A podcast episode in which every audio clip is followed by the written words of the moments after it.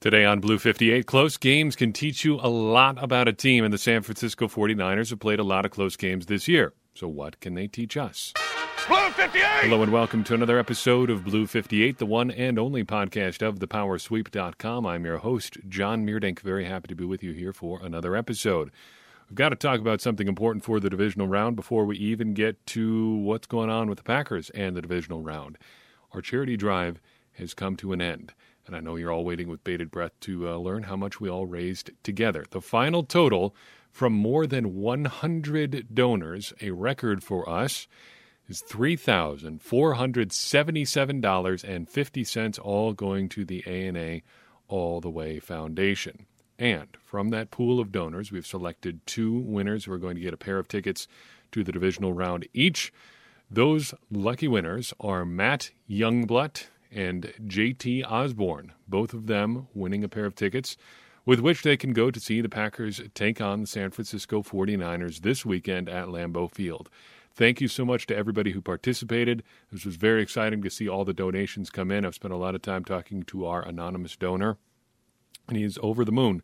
Uh, as am I. It's been incredible to see the generosity from from Packers fans really all over the country. And I'm sure, had it been more convenient for people from around the world to get here, there would have been plenty of donations from around the world too, because uh, in our December charity drive, they had things coming in from, again, all over the world. Average donation in this charity drive was just under $30, $29.47, $29.47, I suppose that would be. Uh, but really, whatever amount you donated, very much appreciated, and I'm excited that we were able to do this. And I think, uh, you know, at the suggestion of now a couple different listeners and readers, we're going to be doing things like this all all year round, as often as we can. Maybe we'll try to do something a little bit sooner than I anticipated. We'll see. But uh, this was a great success.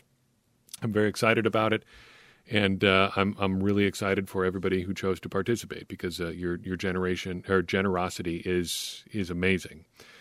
We just wrapped up Wild Card Weekend, and as a result, we got to see that the uh, the Packers are going to be playing the San Francisco 49ers. Before we put Wild Card Weekend fully behind us, I wanted to follow up on a couple of the, the thoughts that we had leading into those games, what we were going to be watching. By and large, I think things played out pretty much as expected. I, I thought the Buccaneers um, Eagles game was going to be a little bit closer. I thought the Cowboys would acquit themselves a little bit better. I thought the Rams Cardinals game was going to be a lot less one sided than it turned out to be. But by and large, I think uh, think a lot of things basically played out as expected in the NFC side. I thought we would follow up again on a couple of those observations or a couple of questions we had about uh, about each game. So starting with the Buccaneers and Eagles, again, not unexpected. Overall, I thought the Eagles' game plan was really really bad. They've gone to this run heavy approach, which generally works, but as soon as they got behind, it became apparent that they had to pass to get back into the game, and they just couldn't do it. Jalen Hurts is not that kind of player. It reminded me a little bit of what we saw from early career Matt LaFleur with the Packers. Kind of a, well, I had one idea sort of thing, and it didn't work, so who knows what we do now? We'll just kind of ride it out, I guess, and see what happens. And that's kind of where the Eagles were.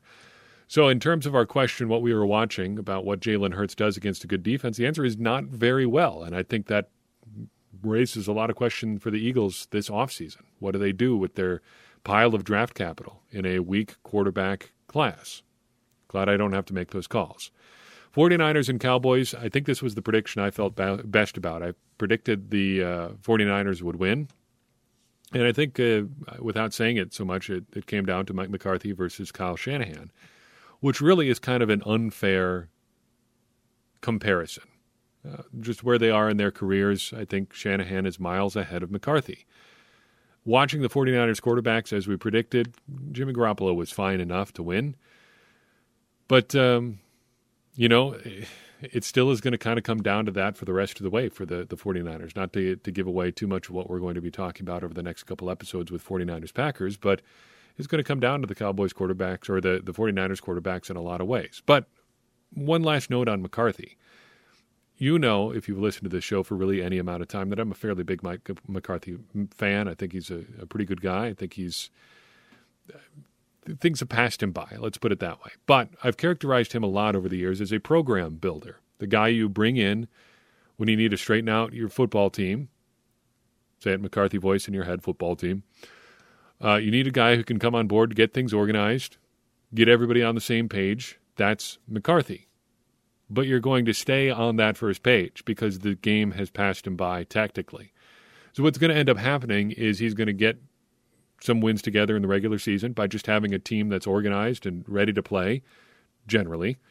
Because most of the league, I think we've seen by the teams firing their coaches the last couple weeks, most of the league is not organized and ready to play on a week in, week out basis. So if you just have a team that's got all their ducks in a row, like McCarthy teams tend to, by and large, you'll get to the playoffs. And then what happens when you get to the playoffs?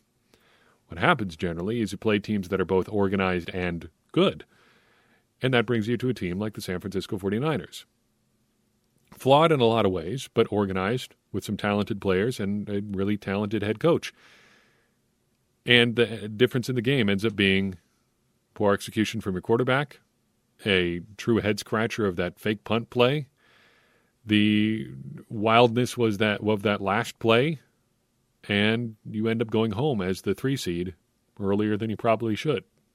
Because more uh, more often than not, if they get a slightly better performance from Dak Prescott in that game, the Cowboys are going to win because they're still probably a little bit ahead of where the, the 49ers are personnel wise. But since McCarthy is not going to build your team up like he once could, that's what you end up with. Overthinking things too cute by half a couple times and heading home early. Finally, the Cardinals and Rams. Like I said, the game I was most excited about, but probably the most disappointing game. And the, the ending ends up being kind of where we started. Is Kyler back? No, he's not. Uh, still dealing with injuries or whatever. Uh, just comes up small in this game. Can Matthew Stafford come up big in this game? Yes. Had probably his best game of the season. Just got to do that three more times, and the Rams are, are champs, which sounds kind of flippant and negative if you say it that way. So let's spin it positively. You can believe if you if you're just sitting there at home thinking about the Los Angeles Rams, you can believe in the idea of Matthew Stafford getting hot, right?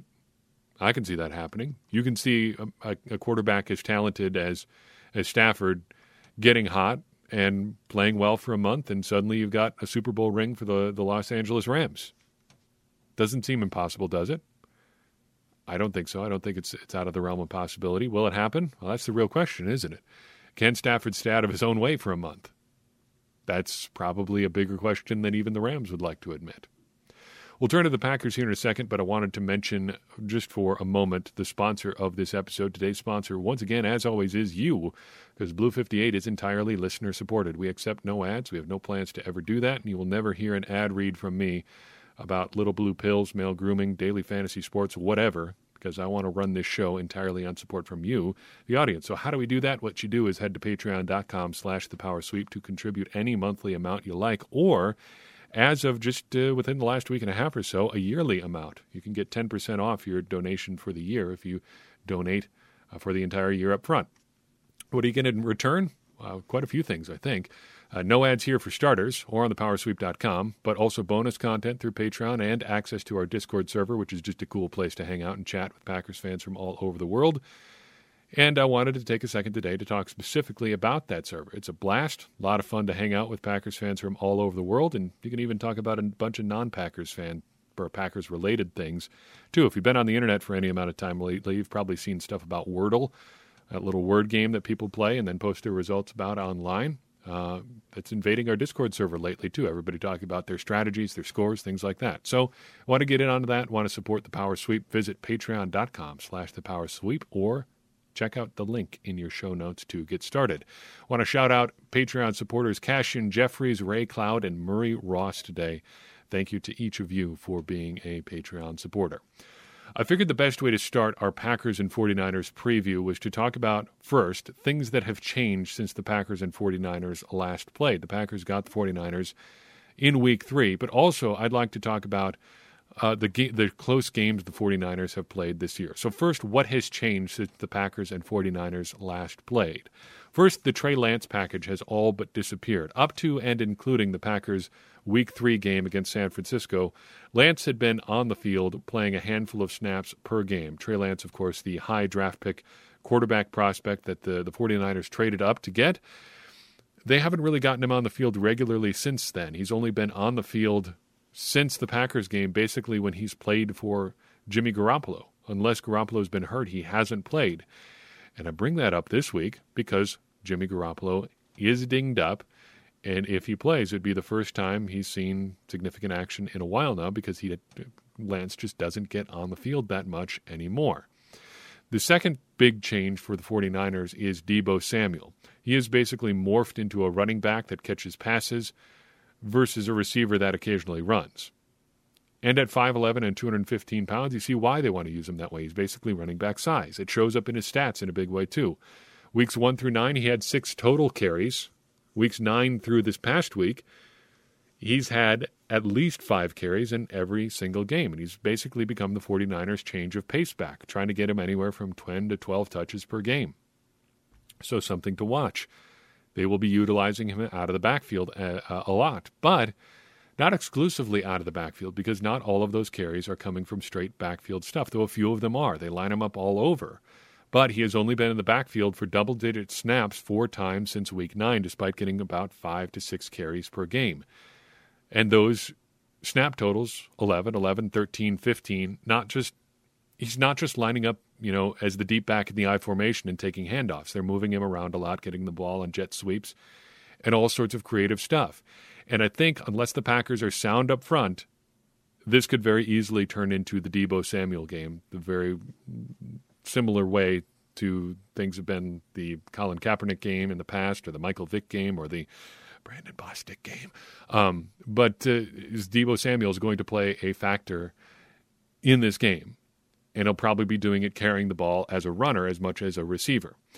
Injuries are worth noting for both teams as well. San Francisco has a few guys now on injured reserve that weren't there the last time the Packers had played. Wide receiver Richie James is, edge rusher Dee Ford is, and formerly starting tackle Mike McGlinchey also on injured reserve. For the Packers, they have Elgton Jenkins and Robert Tonyan or Tonyan both on injured reserve as well. Jenkins didn't play last time, but Tonyan did have a big role, basically taking out uh, Nick Bosa as a blocker consistently in this game. Packers are also returning Za'Darius Smith off of injured reserve. Of the guys that have stepped into the lineup again this week for the Packers, he was the only one who had previously been out due to an injury uh, last time around. Both teams have also made significant additions in their own ways. San Francisco has brought along edge rusher Arden Key. Uh, Key was not an in season addition. He'd been on the, the 49ers from the start, but his role has really changed over the course of the season, has really grown into a bigger contributor. From week nine of this past season on, he's really been a bigger part of their pass rush rotation, and it's shown up on the stat sheet. Weeks one through eight, seven tackles, zero sacks. Weeks nine through, well, I guess 19, I suppose, 15 tackles, six and a half sacks. They're adding another contributor to a pretty good defensive front already. Rasul Douglas, a big addition for the Packers. You know the story there. Douglas is a good transition into our next segment here, though, uh, talking about the 49ers' close losses, because uh, a big factor in a lot of the 49ers' close losses and close wins this year has been Jimmy Garoppolo. Let's talk about the idea of close games, though. Close games are usually a pretty good bellwether for how basically lucky a team is, because a lot of one score games come down to just a couple plays breaking one way or another. And if you're way overachieving on those one score games, games decided by seven points or less for the purposes of our definition, you may not be as good as your record ultimately shows. So far this year, the 49ers are 4 and 5 counting their postseason win over over the Cowboys in games decided by 7 points or less. So I figured we'd take a look at the games where things ultimately went well for the 49ers and then where things didn't go so well for them and see what we can draw from those games. What has to happen for the 49ers if this game is going to be close and I expect it probably will be fairly close uh, for the for the Packers on on Saturday. So, First, the games where things ended up going well for the 49ers. Four wins by seven points or less for the 49ers so far this year. First one in week two over the Eagles, where they won 17 to 11 in Philadelphia. Their opposing quarterback that day, Jalen Hurts, who went 12 of 23 for 190 yards. Not terrible, not great. Uh, Jimmy Garoppolo had no turnovers, relatively decent day at the office.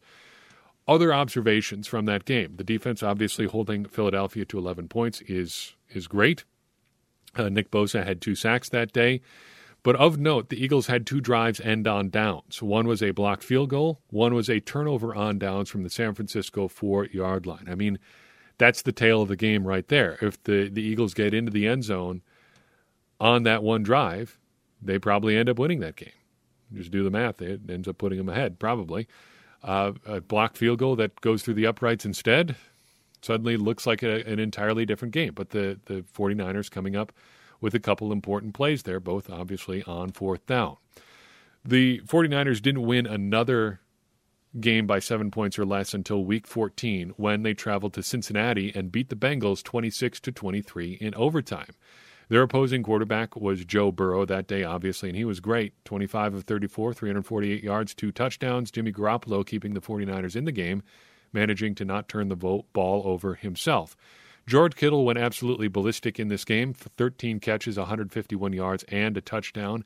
And the defense, as will be the case on a lot of these close wins, was great again. Holding the Bengals to just 23 points is no mean feat. Uh, it helps when you get five sacks, two again by Nick Bosa. But again, the 49ers missed or benefited from a missed field goal in this one. It would have put the Bengals up over the 49ers instead of drawing them even with their touchdown late.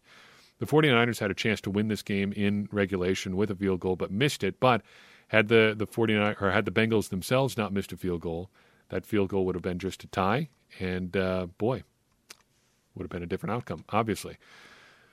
The, uh, the Rams were the next victim of the uh, 49ers in a game decided by seven points or less. Fast forwarding to week 18, they traveled to Los Angeles to take on Matt Stafford, who conveniently threw two interceptions uh, for the Rams that day. But Jimmy Garoppolo comes right back the other way, throws two for the Rams. Overall, another big defensive day. The Rams coming up with five sacks, two and a half from Arik Armstead. But I think the biggest story in this close win was a mismatch in incentives. The three seed was in play for Los Angeles, but San Francisco was a, in a win or and get in situation. They needed a win to get into the playoffs, and the the Rams were, I guess, kind enough to oblige. I'm not really sure what to make of this game as a result. I think it's hard to draw any big sweeping conclusion given that the uh, the teams had two very different things to play for. Finally, the 49ers' most recent one score win came last weekend in Dallas. Uh, their opposing quarterback that day, Dak Prescott, 23 of 43 passing, 254 yards, one touchdown, and one interception. This was his second worst graded game of the season, according to Pro Football Focus. And if he even has an average day overall, I mean, you don't like to reverse the, the game based on just one player, but Prescott should have played better. And if he does play better, the 40, 49ers are probably home right now, and the Packers are getting ready to play the, the Rams on Saturday. Garoppolo threw just one interception in this game, and ultimately we got to remember that the, the Cowboys are a, a last play brain fart away from two shots at the end zone for the win at the end. And got to return to that play again. I don't know what the Cowboys were thinking. 14 seconds left from about the 40 yard line. You can probably get two shots into the end zone with that. I I don't know why they thought throwing from the four or from the 30 was so much better than the 40. Just how much more does that really open up for you? It it can't be can't be all that much.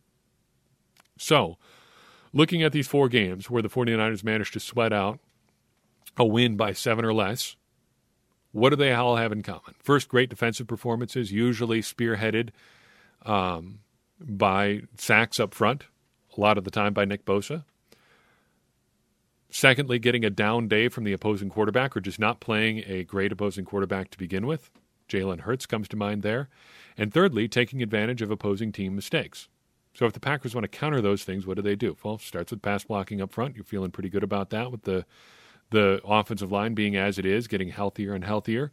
You got to feel good about the Packers having a pretty good quarterback in Aaron Rodgers, and considering what he did, did against the 49ers the first time around, you, you feel like he can probably replicate that fairly easily. And finally, the Packers have been better at avoiding special teams mistakes, but I don't feel that great about them avoiding them enough to uh, not stay out of their own way entirely. What about when things did not work out well for the 49ers? Five games for us to look at here. First, week three against the, the Green Bay Packers. The Packers coming out on top 30 to 28, courtesy of a late field goal by Mason Crosby. Aaron Rodgers, the opposing quarterback, a big day that day, 23 of 33 passing for 261 yards and two touchdowns. Jimmy Garoppolo did throw an interception in this game. Jaire Alexander with a great crossfield read, making a play, kind of just appearing out of nowhere. Garoppolo also lost a fumble against the Packers.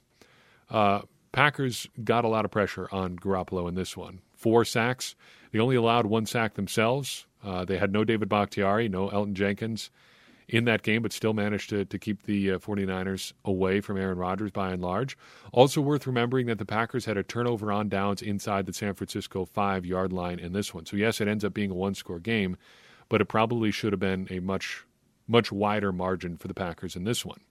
Week four, the Seahawks beat the 49ers 28 to 21. The opposing quarterback, Russell Wilson, that day, an efficient day at the office, 16 of 23 passing, 149 yards, two touchdowns. Also ran for 26 yards and a score. Garoppolo throws an interception and leaves early. Trey Lance comes in and does okay in relief. Seattle really couldn't get out of their own way in this one, and this is very similar to the Packers game. It probably should have been a wider margin, but Seattle came out very slow. Six straight three and outs to open the game, but then three straight touchdown drives in the third quarter. So this kind of ends up being a fake one score game because San Francisco needed a touchdown and a two point conversion to get it to 28 21 with 120 left. In this one, Seattle basically took control at halftime and never looked back. And pausing here, I think you can make a case that as great as the 49ers defense has a reputation for being, a lot of people seem to move the ball on them pretty regularly. The Seahawks do it. In this game, the Packers did it.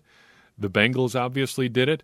The uh, the Eagles did it well enough to be down inside the, the four yard line uh, and in position to kick a field goal another time. Uh, the Rams did it well enough that uh, they forced a you know a, a pretty competitive game there down the stretch. People can move the ball on the 49ers.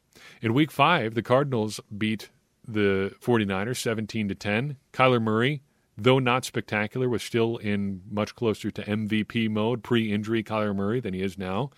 Jimmy Garoppolo didn't play, but Trey Lance was not great 15 of 29 passing, 192 yards, no touchdowns, and a pick. San Francisco's defense did, did get two sacks, but it didn't really matter uh, because no matter how good their defense was, 10 points wasn't going to get it done against pretty much anybody. Uh, their offense needed to be better. In week 13, the Seahawks knocked off the 49ers again, coming up with 30 points, 30 to 23, the final. Russell Wilson again good, 30 of 37 passing, two touchdowns and interception, 231 yards. Garoppolo threw his two touchdowns against two interceptions.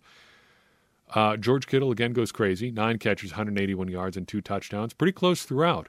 All of the scoring was done by the end of the third quarter. Really, not a lot to take away from this game, other than the that old meme that the Seahawks just can't manage to play one single normal game ever. Finally, I think perhaps the best example of how the 49ers defense can give up points in spurts is the uh, the week 16 loss by the 49ers to the Titans on the road. The 49ers end up losing 20 to 17. The opposing quarterback there, Ryan Tannehill, 20 of 20, 22 of 29 for 209 yards and a score. Garoppolo throws two picks, but I think the big takeaway is that all 20 of Tennessee's points came in the second half. Again, you can score points on the San Francisco 49ers. They'll give them up pretty regularly. They'll give up long, sustained drives pretty regularly. It's just going to be up to the Packers to stay out of their own way and make sure that they keep moving the ball. So, how do you make sure that those those close games go your way? Judging by when it hasn't gone well for the 49ers, get to Jimmy Garoppolo, just keep moving the ball knowing that it eventually is probably going to open up for you a little bit and try to keep George Kittle from destroying you too badly. But even if he does, recognize that you can shut down enough of the other weapons on the 49ers to stay competitive in the game. We'll have much more on the 49ers later in this week as we preview the Packers' divisional round game against San Francisco. In the meantime, that's all I've got for you. I appreciate you listening in on this episode. I appreciate everybody, again, who donated to our charity drive. And I would appreciate it a lot if you take a second to uh, share this episode with someone you think would enjoy it. You wouldn't believe how many people I heard from during the charity drive that says, hey, I said I hey I heard from this from my brother, my brother-in-law, my my dad, my sister, my uncle, somebody like that. A lot of people have learned about this show through word of mouth, and I'm depending on you to help that keep going. It's going to help more people find the show. It's going to get more people involved in this conversation around the Green Bay Packers, and ultimately, it's going to help all of us, me included, become smarter Packers fans. And as I always say, smarter Packers fans are better Packers fans, and better Packers fans are what we all want to be. I'm your host, John Meerdink. We'll see you next time on Blue 58.